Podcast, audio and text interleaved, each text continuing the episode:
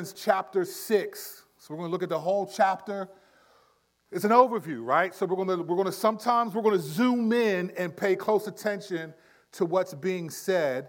And then sometimes we're just going to hit some things that are being said in the passages because I've already taught these messages. I maybe came up with four messages from this particular chapter. I'm going to kind of condense into one that may even have some thoughts that I didn't share when I initially worked on this, this, this chapter.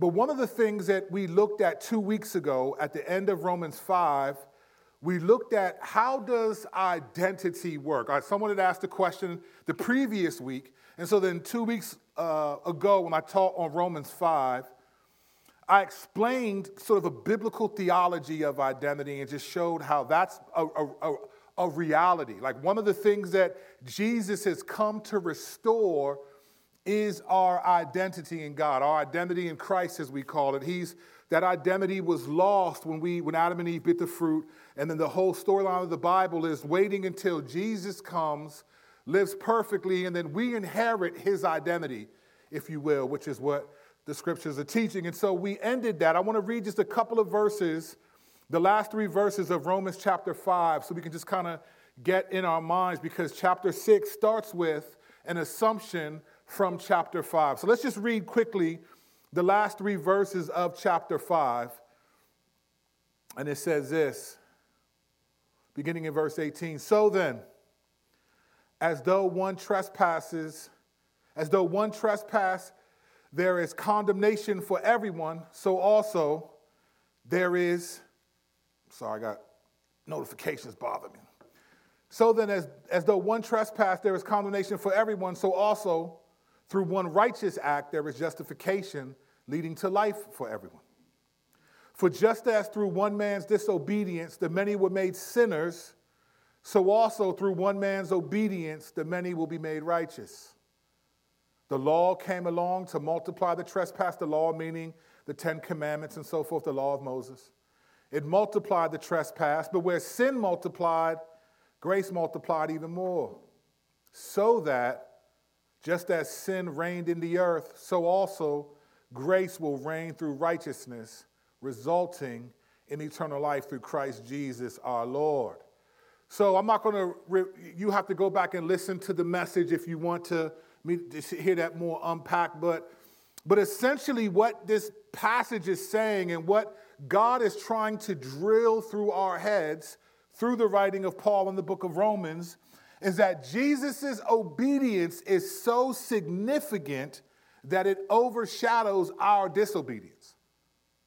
So even though the law came, the Mosaic law came, and now all these people know what sin is, and so now you know when you do this that you're sinning against God, he says grace comes even more. So grace to overshadows our disobedience. It covers our disobedience and it changes us to desire to be obedient. A perfect illustration came to me as I was watching WandaVision. WandaVision, episode six. At the very end, for those of you that haven't watched WandaVision, I'm sorry. These next three minutes are not for you, but you'll get the point in a second. At the end of chapter six in WandaVision, Vision, who is a superhero, who, has, who was killed in, uh, uh, the, uh, uh, in, in, what was it? Endgame. No, it was Infinity War. At the end, Thanos got him. And he killed him. And so he's alive in this fake world. And we realize as you're watching the series that Wanda is controlling this fake world, and everyone is in this huge, read a whole town of people are in this huge red sort of energy bubble. And as Vision is starting to realize that this is all fake, he starts to walk out of the bubble to find out what's going on. But once he walks out of that, his reality comes to life and he's starting to die. And as Wanda, who is controlling this bubble, realizes it. Now, everyone in the bubble are real people, but inside the bubble, they have no clue. They're totally different. They're under this trance, if you will. They don't even, they may look the same physically, but they just operate differently because Wanda is supposedly controlling all of this. And so when Wanda realizes that Vision is leaving the bubble, she screams, and all of a sudden the bubble starts to extend broader. It starts to get bigger, covering more people. Now, there are these agents who are outside watching this happen, and they're called, uh, was it shield or sword? Sword. I'm off my game right now. It's a lot going on, but i will be back though. But so this bubble starts to expand. Sword is kind of like this superhero FBI, if you will. And they're watching and they see this bubble getting closer, so they all start running away from it. But they can't outrun it. And as soon as the bubble hits them, it changes them. From FBI agents to now they're in the circus, or now they're the milkman, or now they have a totally different identity once they get included in that bubble. Okay? Jesus' death on the cross is Wanda's bubble. And once you're in that bubble, your identity changes. You're no longer outside of it. You become a part of what's happening inside that bubble. This is what happens in Jesus Christ. Our identity changes from being who we were, which is in Adam, to who we are now in Jesus, just like what Wanda did. But what Jesus did is better because what Wanda did is temporary, what Jesus has done is eternal.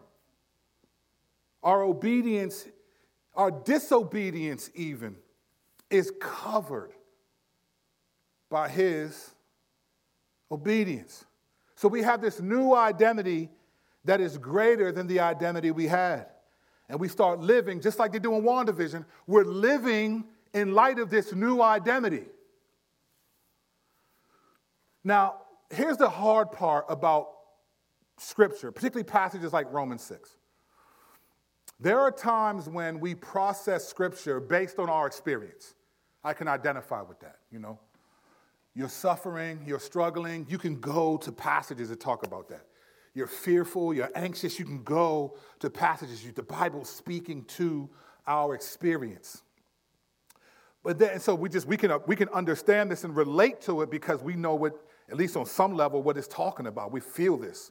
We feel the emotion of this particular passage. Well, there are times when Scripture is telling us something that's true, but it's not our experience. It's not how we see ourselves or how we see the world. And so when that happens, we realize something that faith in Jesus is not just faith that I've been forgiven for my sins, but faith in Jesus has to extend not to just my sin being forgiven, but that I'm a son or a daughter with the power to begin a new living. That requires faith because it's not our experience, it's not how I feel. Case in point, look at, let's look at Romans chapter 6. Beginning in verse 1. Listen to what it says. What should we say then? Should we continue in sin so that grace may multiply? Absolutely not. How can we who died to sin still live in it? Or are you unaware that all of us who were baptized into Christ Jesus were baptized into his death? Therefore, we were buried with him by baptism into death, in order that, just as Christ was raised from the dead by the glory of the Father, so we too may walk in newness of life. This is a shocking passage. If for no other reason, it makes statements about our identity in Christ that are often opposite of how we feel as believers in Christ. How many of you feel like you've died to sin? Show of hands. Show of text, just sending a text message. How many of you feel like you were baptized into Christ Jesus and baptized into his death and you've been therefore buried with him? How many of you feel like that? Oh, I bet you the majority of us do not. It's describing something that we can't often feel, but it's from God's perspective.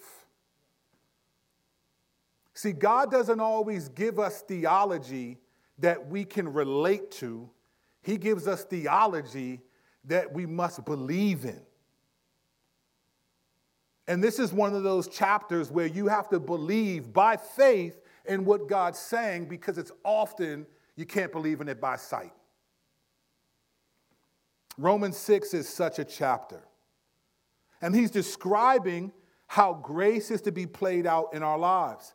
And just looking at it, we can see, based on what we've read so far, up to Romans 6 4, God is telling us something that we need to understand. And so, if you remember only one thing about today's message, remember this that Christians practice imperfectly by faith the perfect righteousness that we have been given in Christ. Christians practice imperfectly by faith the perfect righteousness that we've been given in Christ. And that righteousness is perfect obedience. Jesus lives a perfect life, dies receiving the punishment, rises from the dead, and then gives those who believe in him his Holy Spirit. But not only just the Spirit to do better, Jesus also says you also receive a not guilty verdict. Not because you didn't sin, but because you won't receive any punishment for that sin because you have faith in me. Just like I use a basketball analogy. All the people that play with Michael Jordan won a ring, but most of them only won a ring because they were on Michael Jordan's team.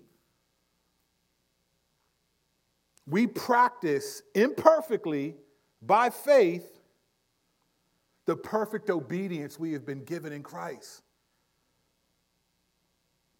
And some of that makes it challenging for us. You see, since we've been declared not guilty, and this is what it means by justified, this is the justified language that we've already talked about. We're not guilty, we live like we're not guilty. In a, in, a, in a real court of law, if I'm charged with a crime and you're charged with a heinous crime and it's media's attention and everything, and then all of a sudden you're acquitted, you're declared not guilty, part of the celebration of that. And part of the reality is not only will you not receive the punishment for that crime, but now you can go on and live your life. Now, obviously, we live in a judgmental culture, right? You are guilty once declared guilty in this culture. You used to be guilty until proven innocent. And we know that was just verbology. The reality is you're guilty if people think you're guilty, even if you're proven innocent. But in the grand scheme of reality, if I'm declared not guilty, I'm excited. I'm hugging my family. We're crying. I'm hugging and thanking my lawyer because not only am I not going to prison, I also can now live my life free of worry. Even if you think I'm guilty, even if you have something negative to say about me, the law has said I'm free. I'm not guilty and I can live my life. And there's a, a, relief that comes over. And I'm talking at somebody who's been locked up, who's been through the court system, and knows what that freedom feels like. This is how it is in the spiritual realm. Jesus says, Because you believe in me, the Father says, not guilty. So now we live as if you're not guilty. Only a fool would go commit a crime after being let out free. This is what's happening. This is the kind of chapter this is. So, to demonstrate this reality, here's what Paul does He's using the crucifixion and the resurrection as analogical language to the Christian life. So he talks about this, like we see this in, in, in Romans 6. We see, what shall we say then? Should we continue in sin so that grace may multiply? Absolutely not. How can he who died to sin still live in it? So here's that Jesus died, and he's going to flush this out a little bit more, but there's this crucifixion and Baptist and uh, being baptized and resurrection language. It's all in this stuff says this, Are you unaware that all of you who were baptized into Christ Jesus were baptized into his death? So, therefore, we were buried with him by baptism in order that just as Christ was raised from the dead by the glory of the Father, we too may walk in this. So, like, so like as Jesus was raised from the dead, we're raised to live a new life. So, what Paul is going to do, which we're going to flush out, is look at the crucifixion and the resurrection language and use that as an analogy for us to show how we're supposed to be different. But here's the catch it's not really an analogy, it's just a difference between what we see in the natural realm and what God says happens in the spiritual realm. It's not just an analogy, it's an eternal reality. but it's not our experience. See, here's our experience. Here's what we see in the natural realm somebody hears the gospel, they accept Jesus as their Savior, they believe. Then they find a church to go to, they get baptized, they begin to fight sin. You know, they find joy in God in ways that they had thought were unthinkable. You start to have fellowship with people in the church. You're making friends with people who you would normally be cool with. But because you both are believers in Jesus, you hanging out with this person, you in their small group, you're confessing sin with this person. You start to share the gospel with other people, and then you persevere and, and fight for the rest of your life, take your last breath, and be with the Lord. That's what we see in the natural realm. That's kind of Christianity to us on the ground. But what God is doing is saying, let me peel back the layers. Let's, let's, let's pretend like this is the Wizard of Oz and go behind the curtain.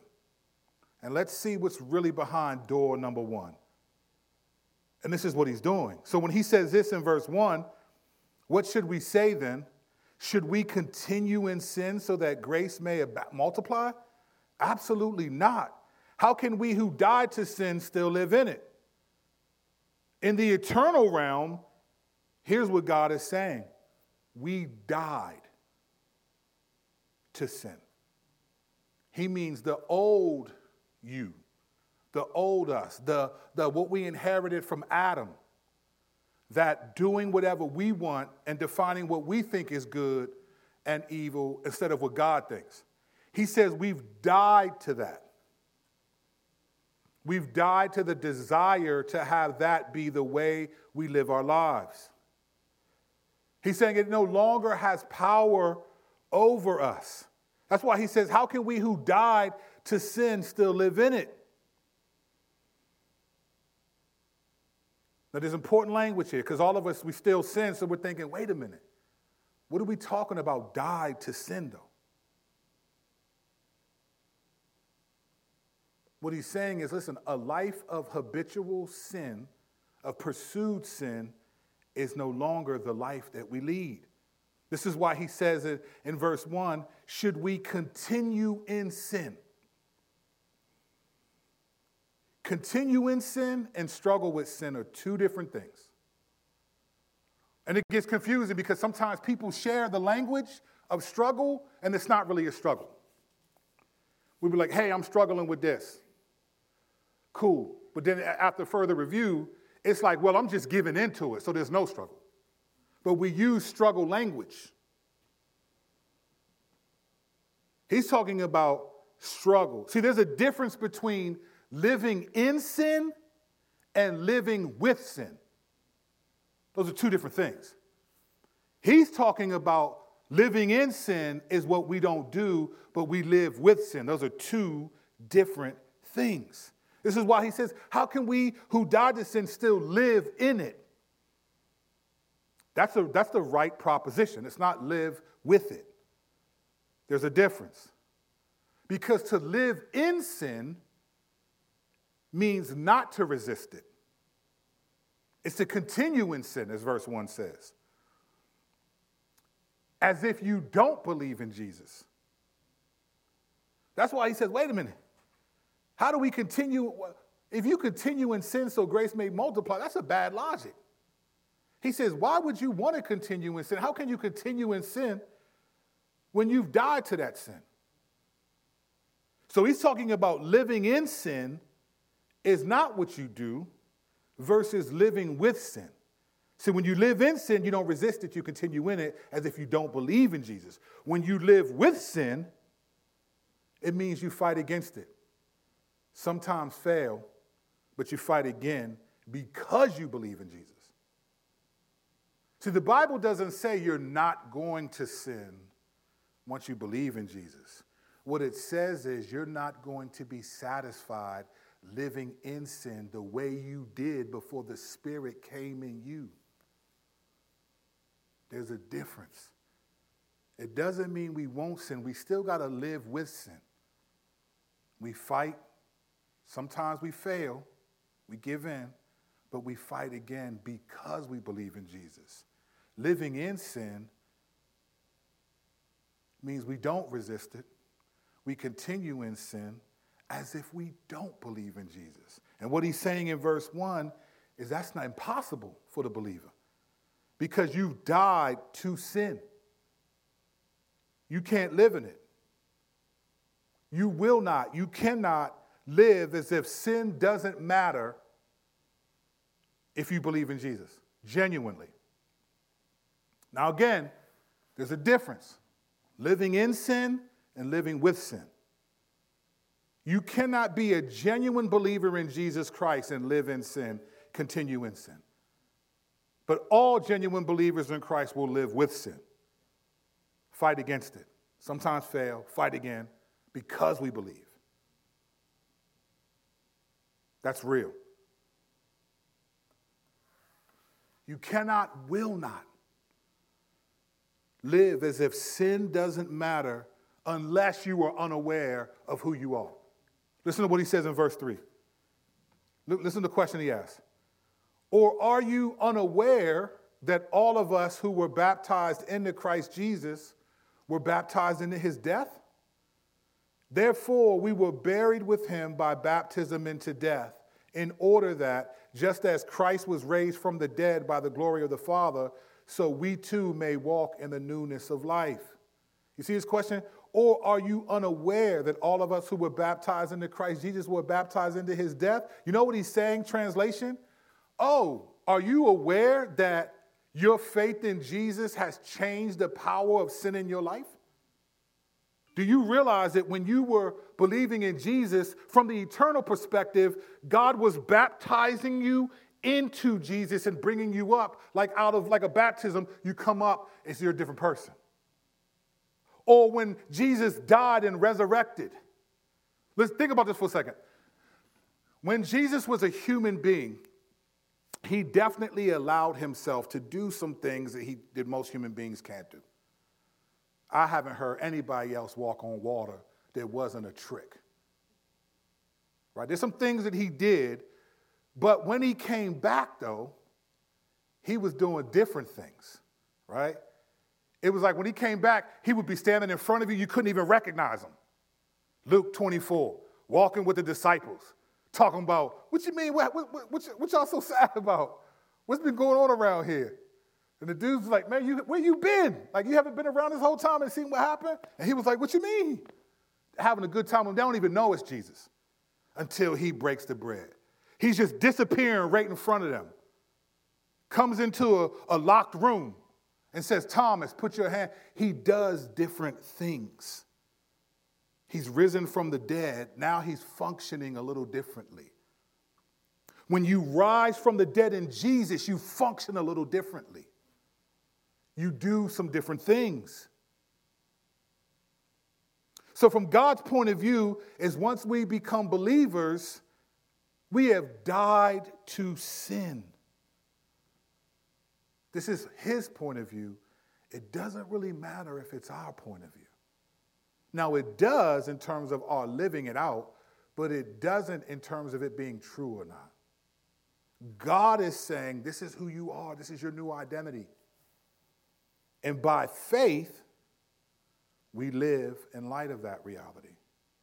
And this is one of the aspects of Christian living that we must trust God for because it's not our experience. Now, granted, there are times we have victory over struggles that we've had historically, and we see that play out. But on the day to day, off the off the day to day, most of us don't feel like that. And this whole chapter, that's why I think chapters like this are important. This is why this book is important. Because God is saying, listen, I need you to know who you are. You ever watch one of those movies where a person loses their memory and the whole movie is about them trying to reclaim their memory? And they can't think of, they don't know people, they don't know loved ones. They, you know, like, like a movie like Total Recall. You know, he's, he's using all these clues to figure out who he is because he doesn't have the memory to know who he is. So the whole movie is about him establishing, refining his identity. And then he ends up having a new identity because he goes against the grain of who he used to be. This is exactly what's happening. God is telling us this is your new identity. You got to make sure you know who you are because you can still be fooled. So, this whole chapter is from God's perspective. And it's deeper than just believing in Jesus for salvation. Faith has to go deeper than that. It has to believe that not only when I die, I'm going to heaven, but I'm also seen as God as something totally different. I'm actually declared not guilty. I'm righteous. That's the only reason why I'm going to heaven. If you go on to, to Amazon or if you just Google the power of positive thinking, if you go on Amazon, you will find a book by the name of by, by Dr. Norman Vincent Peale, The Power of Positive Thinking, a practical guide to mastering the problems of everyday living. This has 7,616 um, people that have liked this, and it's four and a half stars. Most people will see a rating like this and be like, this is a good book. To have this many people rate it and it's four and a half stars means it's a good book.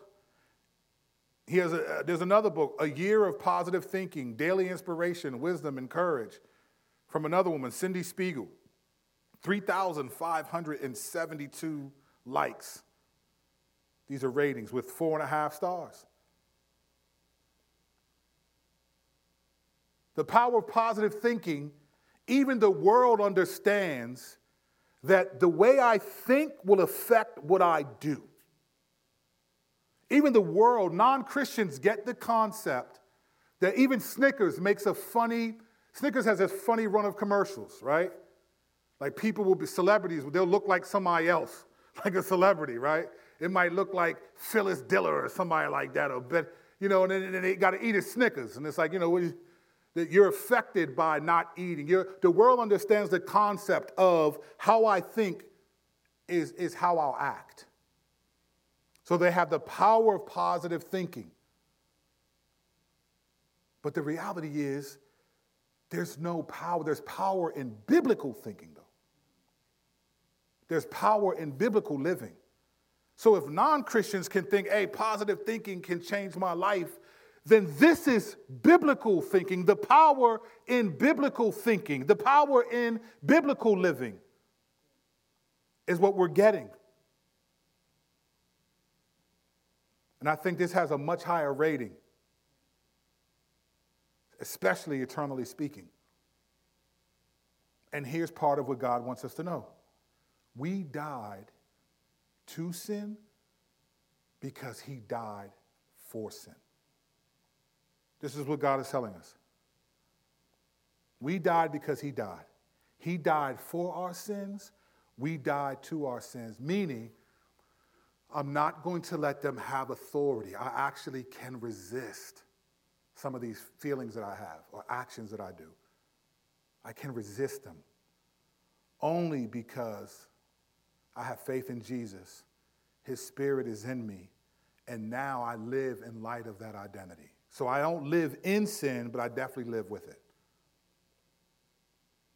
He goes on to further make this point in, in the, second, the next section in Romans 6, 5 through 11. Listen to what he says. He says this For if we have been united with him in the likeness of his death, we will certainly also be in the likeness of his resurrection. For we know that our old self was crucified. So here's that language, right? Here's the crucifixion, resurrection language, right? For we know that our old self was crucified with him so that the body ruled by sin might be rendered powerless so that we may no longer be enslaved to sin. Oh, man, listen to what he's saying. For we know that our old self was crucified. So it's using the language. He wants the reader to remember what happens when someone's crucified. They die. And he's saying, when you believe in Jesus, you essentially have been crucified to the authority and the power of sin in your life. You've died to it. You've died to being comfortable living in sin. Now, there are some of us that may not remember the transformation. You may have grown up in the church, and it may sometimes that transformation may be harder for you. I remember clearly how I used to live, how I used to think. what I used to want to do, how I used to scheme and do things. I remember that vividly.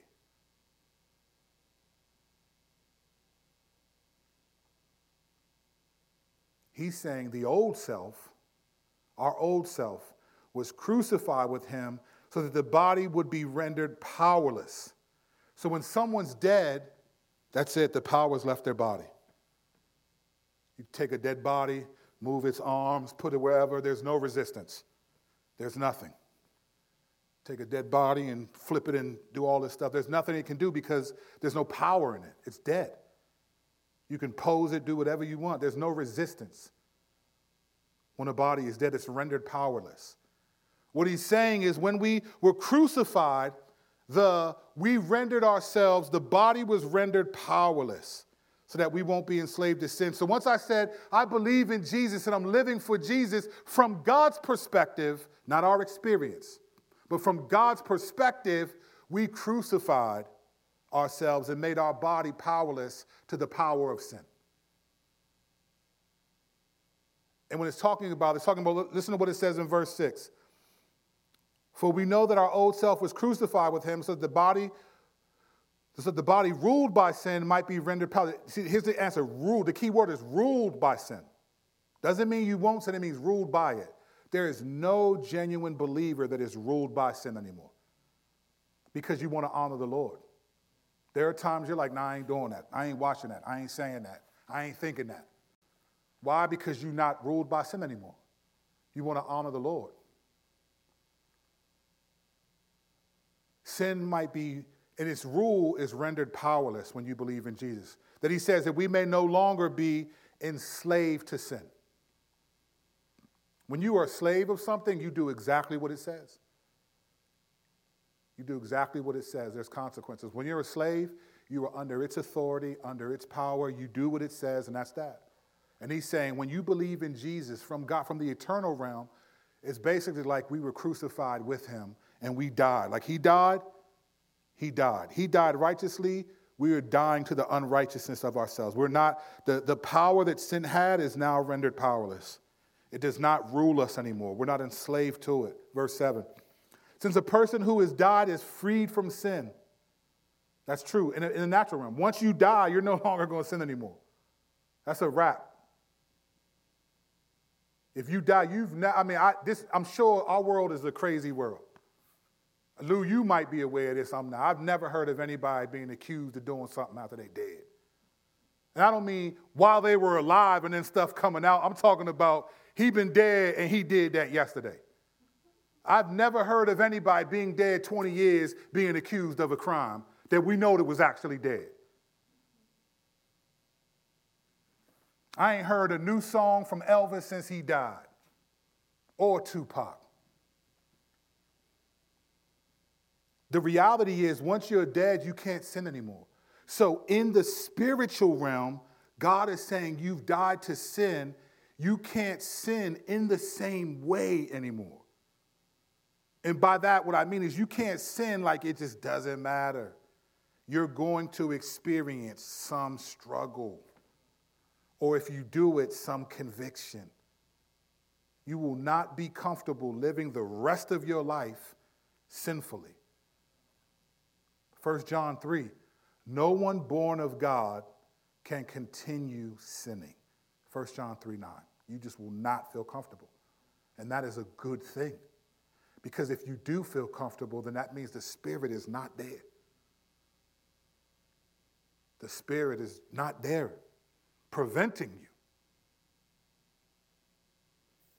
So you don't feel bad about feeling bad when you sin. That's good. That's grace.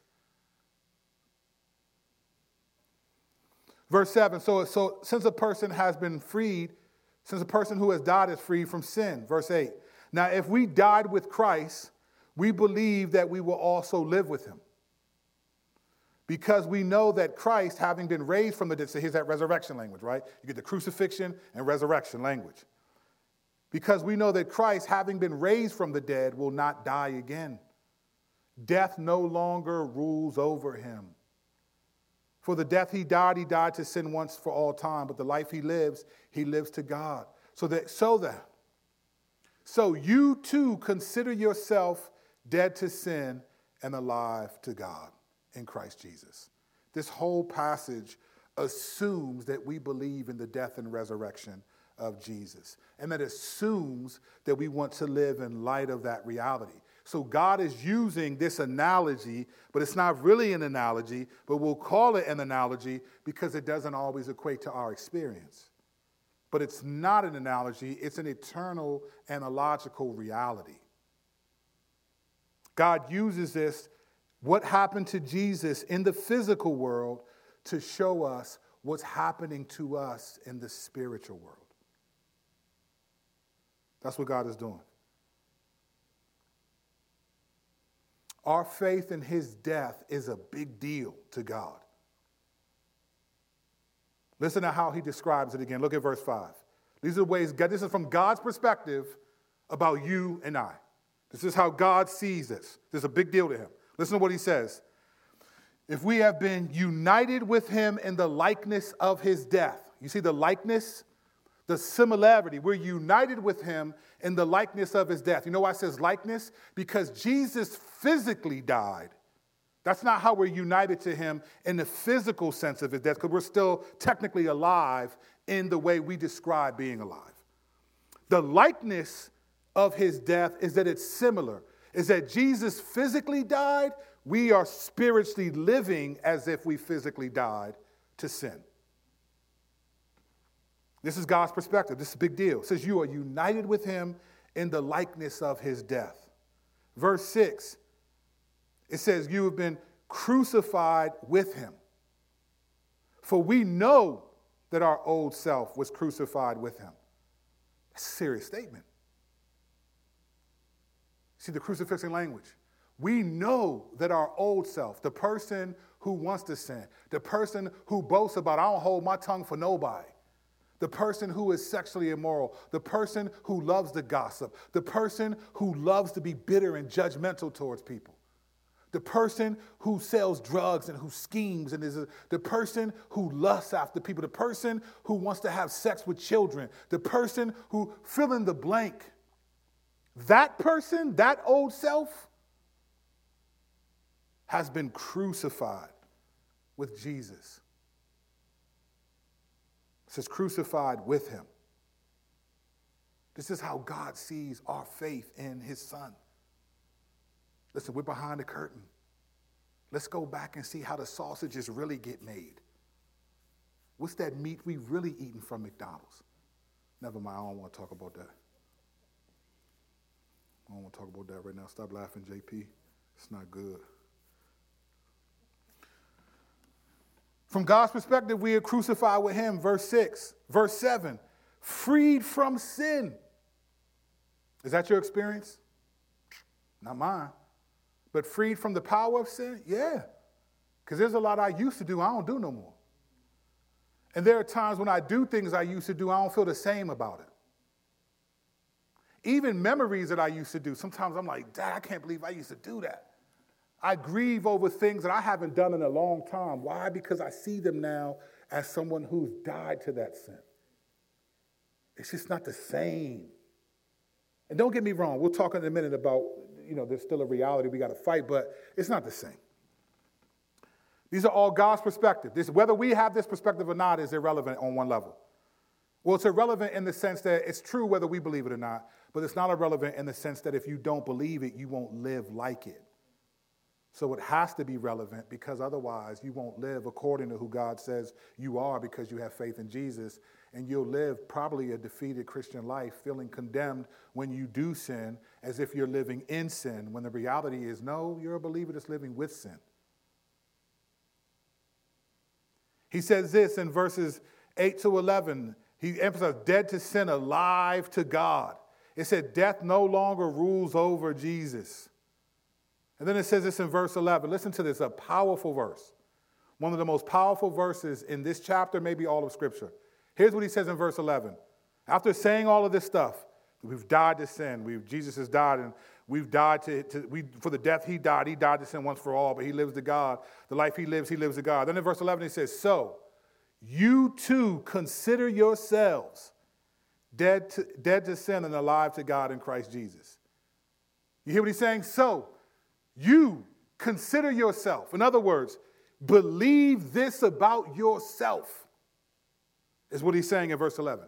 So, you too consider yourself dead to sin and alive to God in Christ Jesus. Oh, boy, that's a serious charge.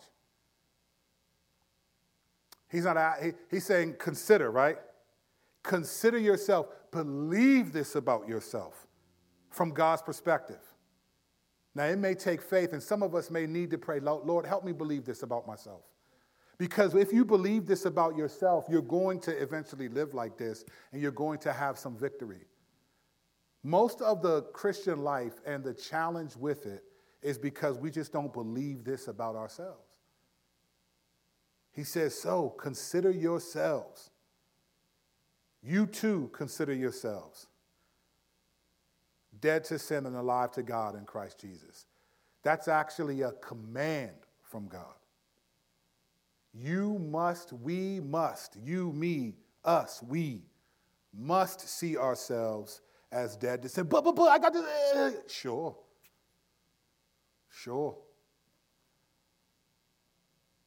But Jesus and our faith in him, God takes very seriously. It's a big deal to him. And so he says, believe this about yourself that from God's perspective, you are dead to sin and alive to God in Jesus Christ. You have to believe this about yourself, or you can't do what he says next, beginning in verse 12. He says, is therefore, because of everything I just said about being dead to sin and alive in Jesus, and, and you need to believe that about yourself. Therefore, do not let sin reign in your mortal body. So here it is. Here's the live with sin, right?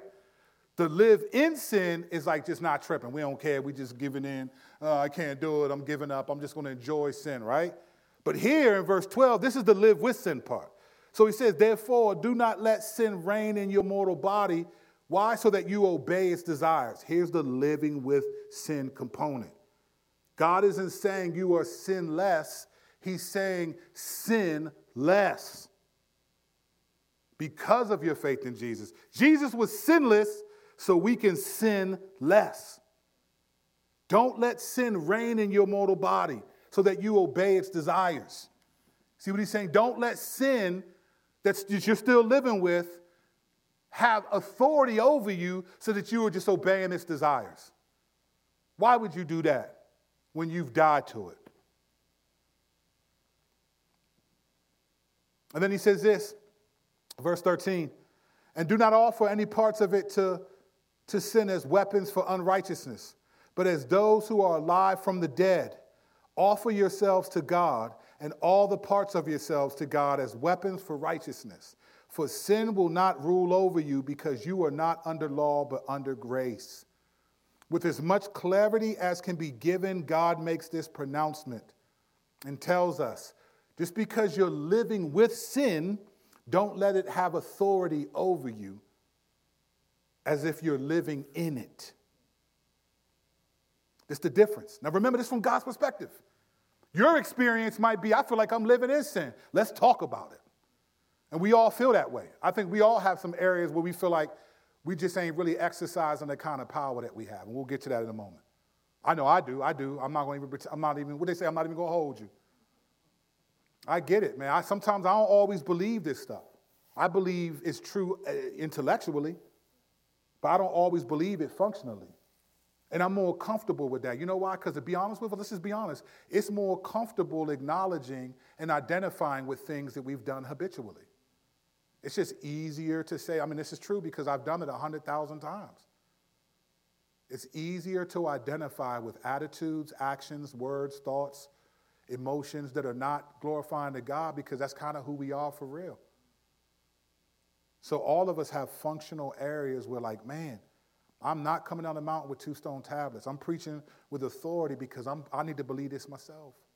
But it must be believed. It must be believed. God says, You too, you, me, us, and we consider yourself dead. So don't let the sin that you're living with reign in your mortal body so that you obey its desires. You see what he's telling? He's telling us that there's a connection between what reigns, what's, a, what's king in our life, what rules us, who we, what we submit to. There's a connection between what reigns and what we obey. Whatever I think reigns in my life, I will obey, follow, listen, and be subject to. So if I think that pornography reigns in my life, I will be subject to it. If I think that anger reigns in my life, then I will be subject to follow it. If I think that gossip reigns in my life, not, it's going to be hard to not ever do it. If I believe that sinful complaining or judgment reigns in my life, it's going to be hard not to do it. If I believe that bitterness reigns in my life, it's going to be hard not to do it. If I believe that self righteousness reigns in my life, it's going to be hard not to do it. If I believe fear of man reigns in my life, it's going to be hard not to do it. That's the, that's the connection. Don't let it reign in your mortal body so that you obey its desires. This is why, different, different sidebar, the scripture tells us in Romans 12, we'll get there, and in 2 Corinthians 10, to take these thoughts captive. This is why we talked about the, the pattern of how we get to sin is consider, justify, agree, act. You can't help what sin wants you to consider, but you can start to justify it. He's saying, look, you live with sin. It's going, it's, want you, it's going to want you to consider giving into it. Don't justify it. Don't agree with it, and then don't act on it. Whatever reigns in us will dictate how we act. Whatever reigns in us is going to come from us. I think Jesus said, He called it out of the overflow of the heart, the mouth speaks. We will submit to whatever we think reigns over us. And what Jesus is saying is there's no circumstance. Listen, even with a gun to your head, no one can make you do what you don't want to do. It's impossible. Now, you may not like the options. You know, I've heard horror stories of Christians who have said, either you denounce Christ or we're going to rape your children right in front of you. And what parent wants to see that? What parent wouldn't struggle with watching something happen to their children and the children are crying out for you, knowing that you could do something and you don't? And, and you're sitting there, and you either do or you don't. That person can't make you do that. What makes you do that is not wanting something to happen to your child. Even with a gun to your head and death impending, you cannot do anything that you don't choose to do. There will never be an instance where we will be able to stand before God and say, I was living wrong for the right reason. I sinned because this person said this. You make me so angry. No, they don't. Maybe what you wanted them to say or not say is what made you angry. Maybe the lack of respect that this person gave you that you think you deserve makes you angry. But they didn't make you sin. They made you consider sinning. You justified, you agreed, and you acted. He's saying here, listen, you live with sin. Don't let it reign in your mortal body so that you obey its desires. And he talks about this in verse 13, which is one of my favorite verses. And, and, I really appreciate the rendering of this verse because in other verses it says this and do not offer any parts of it as, as to sin as weapons of unrighteousness. I love that in the, the translation that I'm using. In other translations, it might say as instruments of unrighteousness. So it says, do not offer any parts of it. It is the body. Do not offer any parts of your body as weapons for unrighteousness, but as those who are alive from the dead, offer yourselves to God and all the parts of yourselves to God as weapons for righteousness. So it, it gives us this reality. Listen to the words do not offer. Understand what that means. Do not offer. It's saying that it's a choice. So no one is making me do anything. It's a choice. I'm offering my body, my thoughts, my actions, my attitudes, my words. I'm offering them as a weapon of unrighteousness. It's a choice I'm making.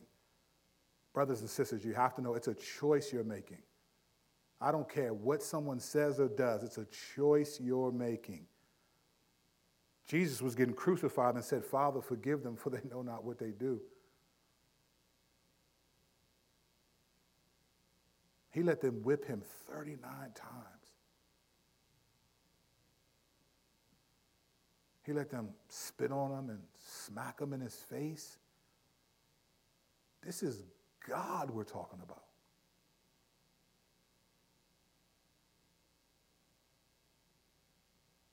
And he did nothing. Now he says, do likewise. But that's not our experience, is it?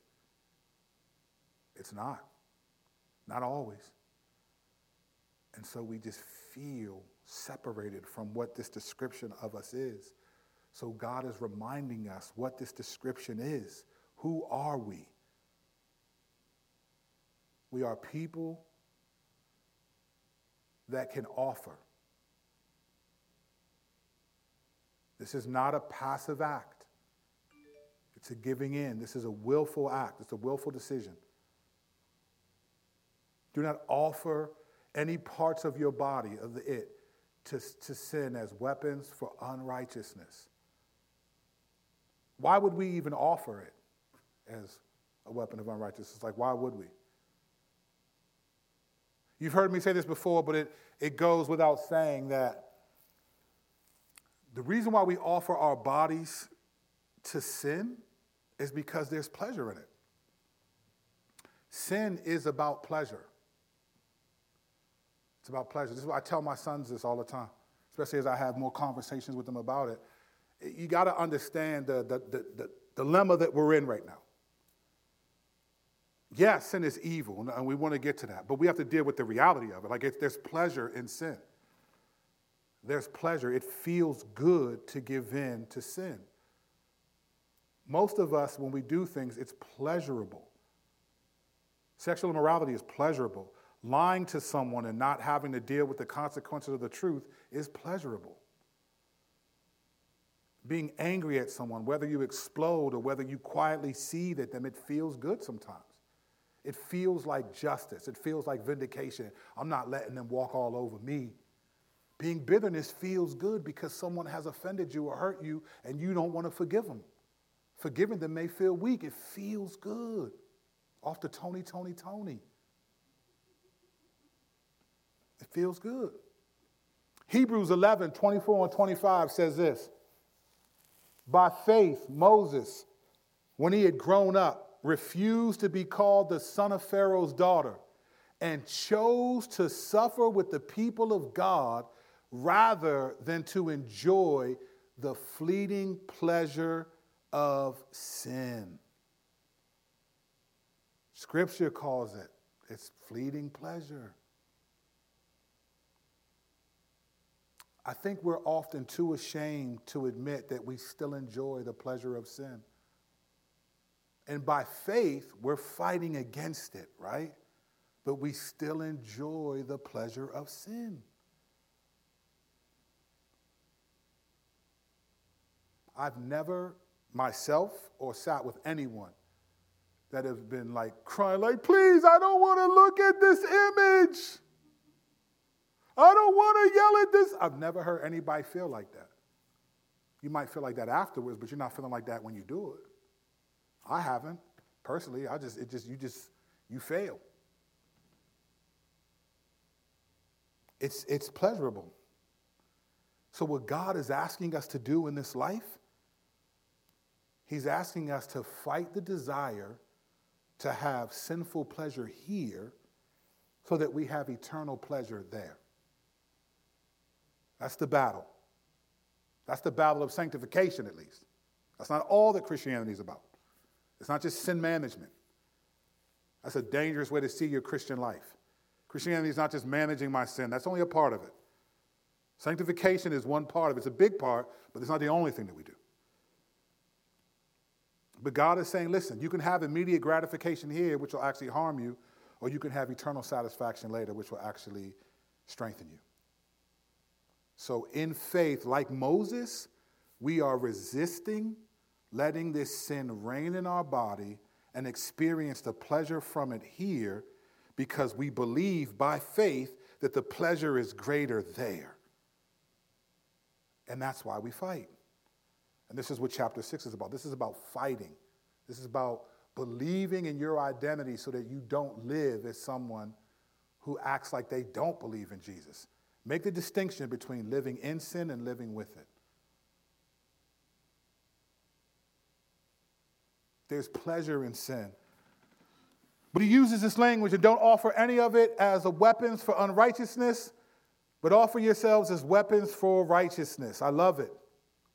He uses the word weapon. I love it. What's the purpose of a weapon? If anyone has a weapon, it's usually going to be to defend themselves, to attack someone, to harm someone, to kill them, to fight. Like when you have a weapon, it's going to be used in some way to protect yourself and harm someone else. It's a weapon. He says this listen, you have weapons. You have weapons of unrighteousness that you can be used for unrighteousness, or weapons that you can be used for righteousness. So the question is if we have weapons, what are we fighting? Or better, who are we fighting? If it says that don't let your body be given to parts, do not offer any parts of it to sin as weapons for unrighteousness, but offer yourselves to God as weapons for righteousness, then we are fighting either against sin or we are fighting against the Son. So we either fight against the sin in us or the Son in us, but we're using weapons to fight somehow.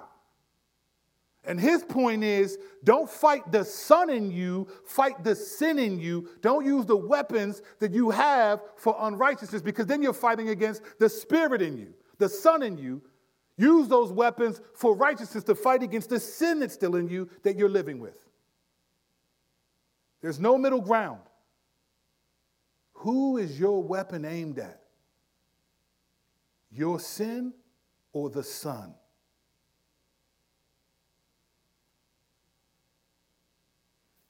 That's the concern. This is the concern. Who is my weapon aimed at? The sin in me or the son in me? Because I got weapons. You got weapons. It's not that no one has weapons, it's just what do you use them for? Unrighteousness or righteousness?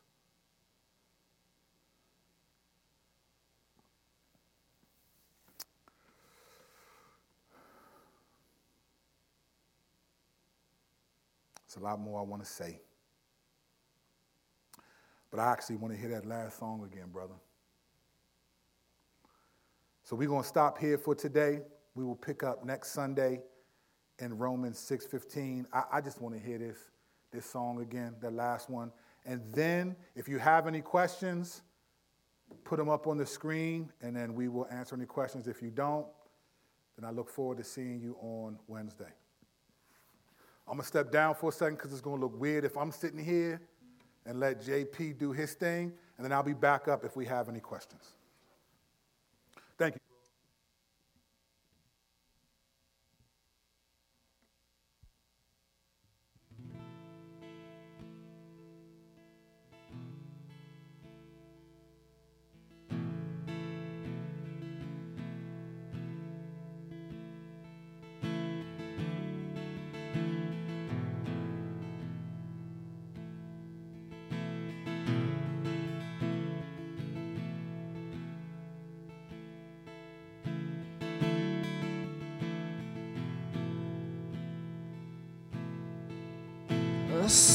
Ascribe unto the Lord glory to his name. Ascribe unto the Lord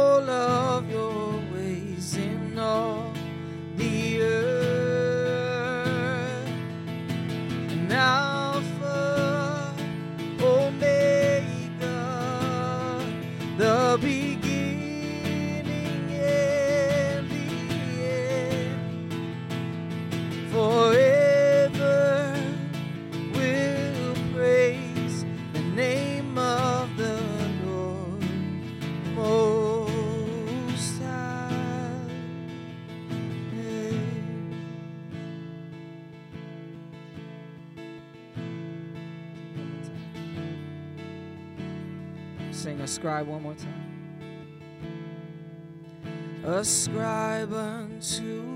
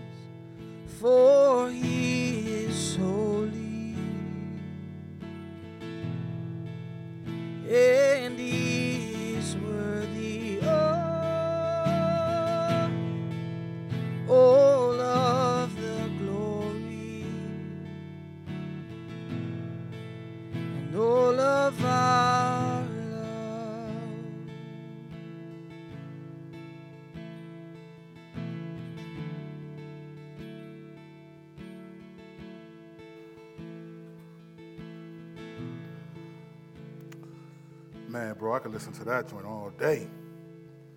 I don't know what it is, but I love those words and love the way you sing it, brother. Thank you. Might just it's a lot of things for me, but that song is ministering to me this morning. All right, we got a couple questions. So who better than to have uh, to ask the questions than our than our pastor, Pastor Mike Dixon, who is currently watching online right now.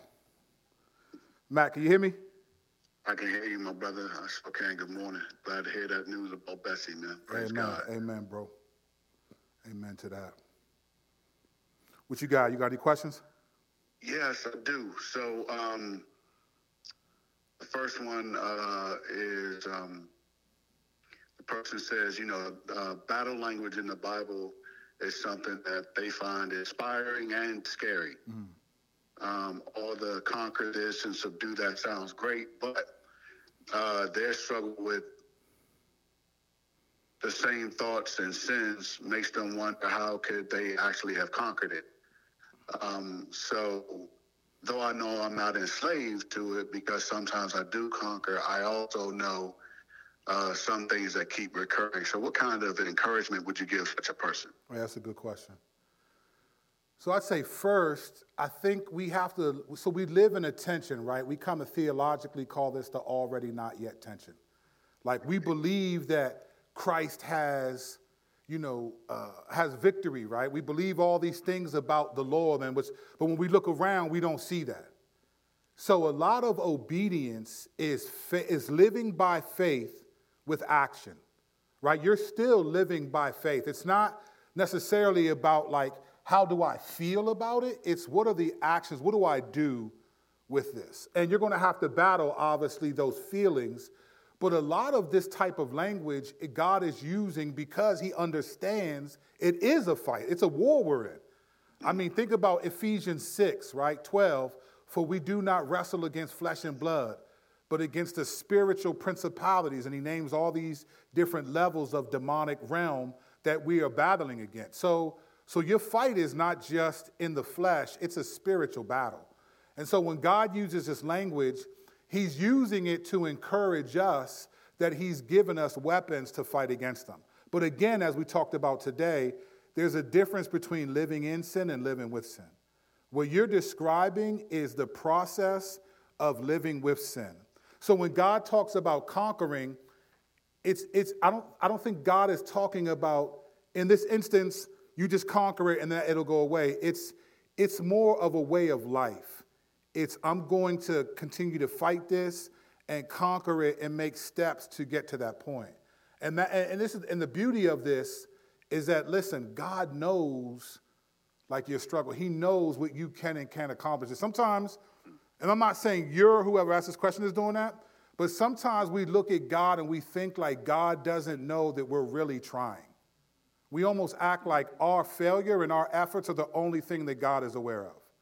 Like he doesn't understand anything beyond did we give in or did we not? Like he sees your battle, he sees the circumstances in which you are fighting, the circumstances that tempt you to give in. He sees that. But he also sees you wanting to fight, willing to fight. And that's what pleases him because what you're doing is what I said earlier in the message. You're living by faith. You're living imperfectly by faith. You're living out the perfect obedience that God has already given you. So when you stand before God, He's not going to be like, man, but you did this, this, and this. Like, and then you're going to be punished for it. No, it's like, no, you've been forgiven. I, have given Christ's righteousness to you. So I, I'm, I'm rewarding you for living by faith in light of that righteousness, even if at times you were unrighteous. That's the beauty of the gospel. And so keep fighting. Don't, I know it's discouraging, and, and, and you can get to me. I think I know who this is. You know, I think I know who you are. We'll talk about this, but I think we have to kind of look at what the Bible says particularly in Romans 6, and think, okay, how do I make this the functional, motivational reality for me? And I think it's very possible, even though you will, remember, live with sin, you're not living in sin, and there's a big difference. It's a good question. So I wonder if you would have anything different to say, or if you would just reiterate what you said to a person who basically is, it looks like every month they basically have a prayer to God where they just pray that they wouldn't sin anymore for the rest of their life. Um, and that's at the beginning of each month, it looks like, from the way the question is phrased. Um, so, is there anything you would say to encourage such a person who desires wonderfully not to sin anymore for the rest of their life, but is running up against the reality that they live with sin? Yeah, um, well, I mean, that's, I, yes, I've never heard anybody pray that. So I think I, I, I first of all, let me say this be encouraged because the fact that you're praying that is a fruit of the Spirit in your life, right? So you don't want to give in to sin and you're struggling with the fact that you have. So I, I'm encouraged that that desire does not come from someone who doesn't want to please God. Right. You just that's Romans 8, and we'll, we'll, we'll be there in a couple weeks. That the, the, the mind, the flesh cannot please God, right? The mind of the flesh. So praying that prayer means you want to please God. However, I think your prayer is outside of what the Bible calls us to do. The prayer, your prayer, not sinning again, is not something that God says that we do in this life. So there's, there's, there's a number of verses that God encourages us to continue to, to, to fight, like 1 John 2 1. Little children, I'm writing this to you so that you may not sin. But when you sin, you have an advocate before the Father, Jesus Christ, right? You get verses like Hebrews 3 13 and 14, but encourage one another daily as long as it is called today, so that we may not be given into sin. You got Galatians 6 2. If anyone sins, you who are spiritual, restore that person gently, right? There's this reality that we're going to sin against one another and so I think while your prayer is really an aspiration to honor the Lord, it might be actually discouraging you because it's not one that the Bible clearly lays out that we're supposed to do. So, what I would say is, I don't think I would pray that anymore, but I would, I would focus in and say, Lord, help me to grow. And just think of it like today, like just right now, like, Lord, mm. help me to focus today. Like, I want to honor you today. Because Jesus said this, man, tomorrow has its own worries. He said, worry about today. So I wouldn't pray that prayer anymore, to be honest. Or if you pray it, pray it knowing what, it, what, what, what the Bible actually calls you to do. And I'm not saying you're doing this. I'm going to say something else now that's a little bit more of a pushback to that. I'm not saying you're doing this, but, but, but you could also be not wanting to do the work of sanctification, which the Bible calls us to. Lord, take, the, take this sin away from me because now I don't got to struggle with it no more and all of that stuff. And, and that's not really biblical. I think the, the process of growing in Christ is the process of learning by faith to walk out, to live imperfectly the perfect righteousness that we've gotten from Jesus. So the reward is not sinlessness in this life, the reward is perseverance in this life, crown of righteousness in the next life. So I, I wouldn't pray that necessarily unless you're going to contextualize it to what you mean. So I'm encouraged by it, but I think also I don't think it's a good good idea. All right. Um, you know, the last few weeks, and uh, even in this message, you've talked a lot about identity, mm-hmm. identity in Christ, and um, we have a person who's uh, this is a very pastoral question. Um, they uh, they are adopted, but they have a desire to find their biological parents.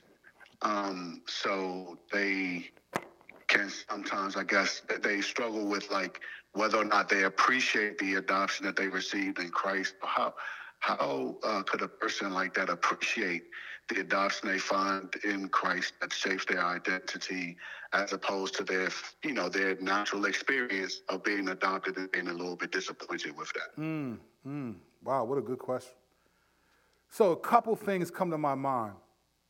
The first is those are two really different things. Okay, so adoption in the human sense and then adoption by God is different. All right, I'm gonna explain in a second. Those are different things. So, and you might not say this, but let me make a quick statement. And if this isn't what you meant, then as we used to say, if it don't apply, let it fly. All right. Uh, uh, adoption in in a human sense and wanting to understand who your parents are is not in any way necessarily a dis respect or anything to your adopted parents. There are questions that you have, there are things that you want to understand about who you are. Like when you're adopted in a human sense, you don't necessarily take on the characteristics, you don't take on the health issues, you don't take on the personalities of a lot of the things. You just are welcomed into a new family. So you still have questions about who you are, about health issues about why you look the way you look, why you think those things can come from your biological parents. So that's there's no problem there in just a general sense. When we're adopted though into God, it's adopted in a totally different way. It's people who were children of wrath, people who were children of God's judgment have now become children of God's grace. And so, and you, you, you we receive by faith, we become what the Bible calls co heirs. We'll get to this in Romans 8. Co heirs with Christ, which means he gets an inheritance that he shares with those who believe in him in heaven. And we get new characteristics. So it's in the world, you don't look like your adopted parents just because they adopted you. But in Jesus, you start to look like him. You start to act like him. You start to resist things because you want to glorify. You start to become like the Lord. That's why the adoption is totally different. It's taking you from going to hell to letting you re- re- be in heaven, rest in heaven with Jesus forever. And, and the process of growth is you're learning how to look like him, which doesn't happen in, the, in a human sense with, with biological parents. So they're really two different things. So you can appreciate the, I, the, the theological doctrine of adoption as a Christian because God is making you look like his son and he is taking you and changing you to become someone who can rest with him in eternity. See, if you look at Revelation, right? This is a crazy thought I'm getting ready to say, so don't be mad at me. When you look at Revelation, when God pours out the bowls of his wrath on humanity, whether it's figurative or not, we're not talking about that right now. It's not, but let me talk, let me, let me, we'll talk about that later. So when God does that, and it says these the, the boils get on their skin, and it says the people curse God. You would think that people would want to be like, no, Lord, please forgive me. You would think that, but the Bible says that people actually get more offended when God judges them. Now, why am I saying that? Because in this life, God is preparing us through the process of change and, and fighting our sin. He's preparing us to be able to be with Him in eternity for heaven. Because if you're not prepared, you can't be there. You see, you can't be, you don't want to be in God's presence. So God is training us now to want to be in His presence so that we fully appreciate it later. The people who don't want to be in God's presence don't even change their minds when they experience His judgment. So, so in the, so the so the adoption, in a sense, is God choosing you to be a part of His family, changing you to resemble Him, so that and training you to help you live with Him in a way that's totally different than when you're adopted by human biological parents. So definitely feel encouraged by that. And I appreciate the question. Very good question. All right, this uh, next question is, is a two-parter, but I'll just ask them separately just for the sake of cohesion. Um, this person feels like some sins, like slander or gossip or complaining or being judge, judgmental, um, they they don't even consciously come to uh, those kinds of sins don't come to their mind through the consider, justify, agree, act uh, paradigm that you've laid out. Um, so they're wondering how um, are they supposed to believe that they're not enslaved to these sins if they don't even uh, happen consciously or that they feel like they have control over them, those sins? Okay, so there's a couple issues there. One, whether you, my paradigm works or not, I tried to pull it from scripture, right? But whether you think that paradigm works or not, you still have a problem. And it's, it's the problem is there are promises that God has made that you are struggling to believe. So the paradigm doesn't even matter at this point. You, your issue is more do I believe what God has said about me that I am a believer in Him? Number one. Number two, part of Christianity is to train ourselves. So this, this is we train ourselves to spot these things. Like we don't, like I don't. So the question I would have, so one of the ways that we train ourselves, there's many ways, but here's one way that we get trained. When we give in to sin, we we see it and we ask God for forgiveness for it, and then we ask others for forgiveness for it when we see it. So that way we understand that this is actually sinful that this is something that I need to pay attention to. Right? That's one of the ways that we give in is that when we fail, it's known, it's obvious. So uh, my question would be are you one that goes back and acknowledges that that's sinful and then do you do the work of asking those who you may have sinned against for that? Because if you don't, then of course you won't catch it. You can do what the scripture calls as grieving the heart. And I'm not saying you don't, I'm just saying in general, general terms. I honestly don't even know who you are. But what I'm saying is that the, the issue of you not being conquered by sin, it may mean that you have to give some attention to the promises that indicate that, and that by faith you start believing and living that way. That, and all of us have to do that. There's no magic formula here, right? It's not like there's no holy zaps here. It's not like, Lord, please change me. Wow, everyone is just, I just love all people. Now I pray, Lord, help me love them, and they do something that makes me hate them.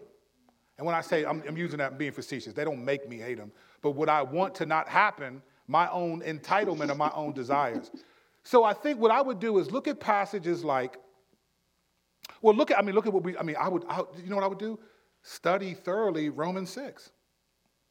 Like study, and here's what I would do pray through Romans 6. And what I mean by it is you open up Romans 6, and this is what you do Take the next month and do this. And you think, a month, man, you, you work harder at other things that don't even have eternal value. But look, take the next month and just say, okay, verse one. What should we say then? Should we continue in sin so that grace may multiply?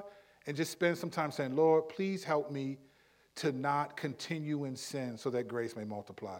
help me recognize that I'm not trying to sin and take advantage of your grace. Help me, you know, go verse by verse and pray that the Lord would have you really believe that. Because there's some things that you got to believe that doesn't matter what paradigm you use for sanctification. All right. The uh, second question is is, is similar, um, and and they use the same you know same categories of gossip, uh, slander, negativity, judgment, that kind of thing. Um, so they are they are aware of how miserable those sins are making them, and they have a lot of accountability in, in their life to try to stop sinning. But um, they don't agree that these types of sins are at all pleasurable. So they ask, how would I know if I'm actually feeling ashamed of how pleasurable these sins are and denying the pleasure? So the last say the last part again. Um, the last uh, the question was how would I how would I know if I'm actually feeling ashamed of how pleasurable these sins are and denying their pleasure? Well, you, if I'm understanding correctly, you kind of just said it, right? You said that they're not pleasurable sins, so you already feel, and then because you have accountability set up, you already feel the. So we, we, we didn't get there today.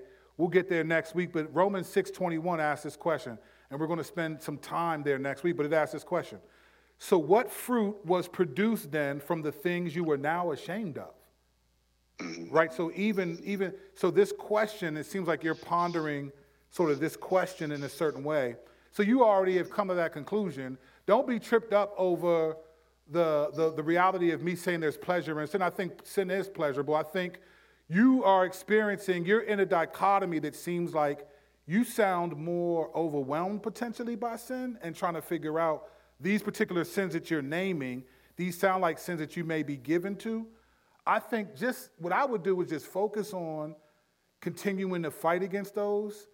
Uh, I would I would actually, and I don't know how you're I don't know who I don't know how you're doing this, but that those are a lot of things to do.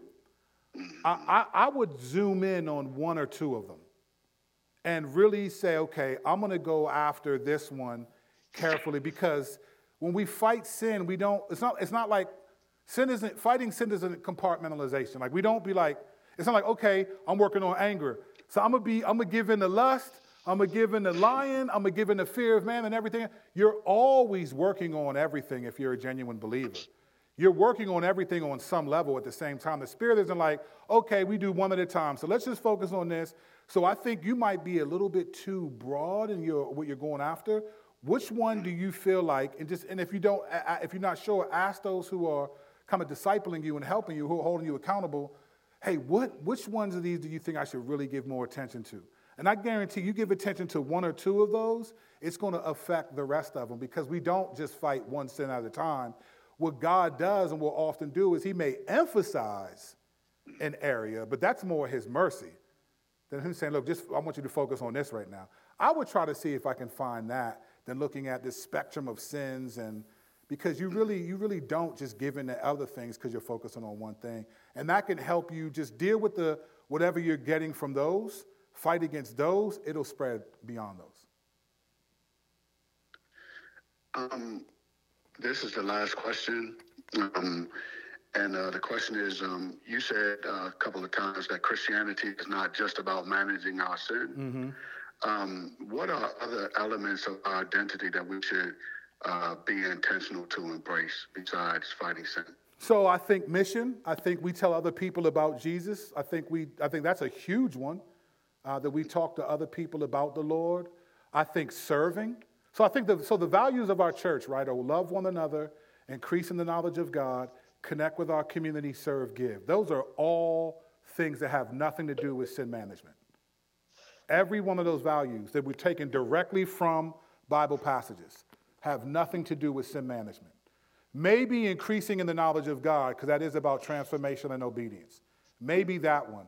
But connecting with our community, serving, giving, those, unless serving is like something selfish that you, you want to be seen in like a positional sense. And so now you have to f- battle not thinking of being a servant in, as a position, but more as a posture of the heart which is what Jesus talks about in Mark chapter 10. But I think there's a lot of stuff that just, like, just, just even the values love one another, increasing in the knowledge of God, connect with our community, serve, give. Some of those, they could have to do with, you might be fighting temptation to give in to those, but those aren't necessarily about sin management. Like, there are other things that, that God cares about and the way that we think about things. Like, like, like prime example, we talk about praying, right? Some, historically, I remember maturity was if you, if you had a quiet time and if you prayed to the Lord every day. That was kind of like how you measured your maturity, you having a quiet time. Man, there were times I read the Bible for an hour in the morning, prayed, and then forgot what I read by 11 a.m. Like, it's, it's not just reading and praying that does it, but what, how am I applying this? This is why I love meditation because it makes me think about what I'm reading. It makes me think about what God's word is saying. And then I start to, you know, so again, I think we're, you, you got to think of it as, as more the, uh, the genuine Christian life is not just fighting sin. It's not just, okay, did I sin or not? Like if, and I'll say this, and this, some people might have a problem with this theologically, that's fine. Uh, uh, get in line. But I'll say this if God, if it was really about just getting rid of all sin, then God could have easily made the power of the Spirit feel more palpable in fighting sin. Like he could have easily made it be like, zoom, we just, no, there are times, if we're being honest, it's Sunday, right? Let's be honest. If we're being honest, there are times we don't feel like we got power to fight. I filled with the Spirit. That's why people believe in stuff like baptismal regeneration. That's why people believe I gotta, I gotta, I, I need to speak in tongues in order to prove I have the Spirit because you just don't feel it in your day-to-day life. But that's only because you don't understand what it means to be dead. See, when you're dead, then you have no desire to honor the Lord. That's Ephesians 2, and that's Romans 8 when we get there in a couple weeks. You have no desire to honor the Lord. So when there is desire to honor the Lord, that's biblically called life. That's what's called life. See, life and death for us is physically here or physically gone. Life and death to God is in Jesus or out of Jesus. Mm-hmm. That's why you can be physically alive, but be dead in transgressions and sins. The fact that you have any desire to glorify God means that the Spirit of God is at work somewhere. Do we wish He would work stronger so we don't sin? Pray, hey, praise God for that. And there are moments and times where He does. But God, the reason why God doesn't is because He cares more about faith.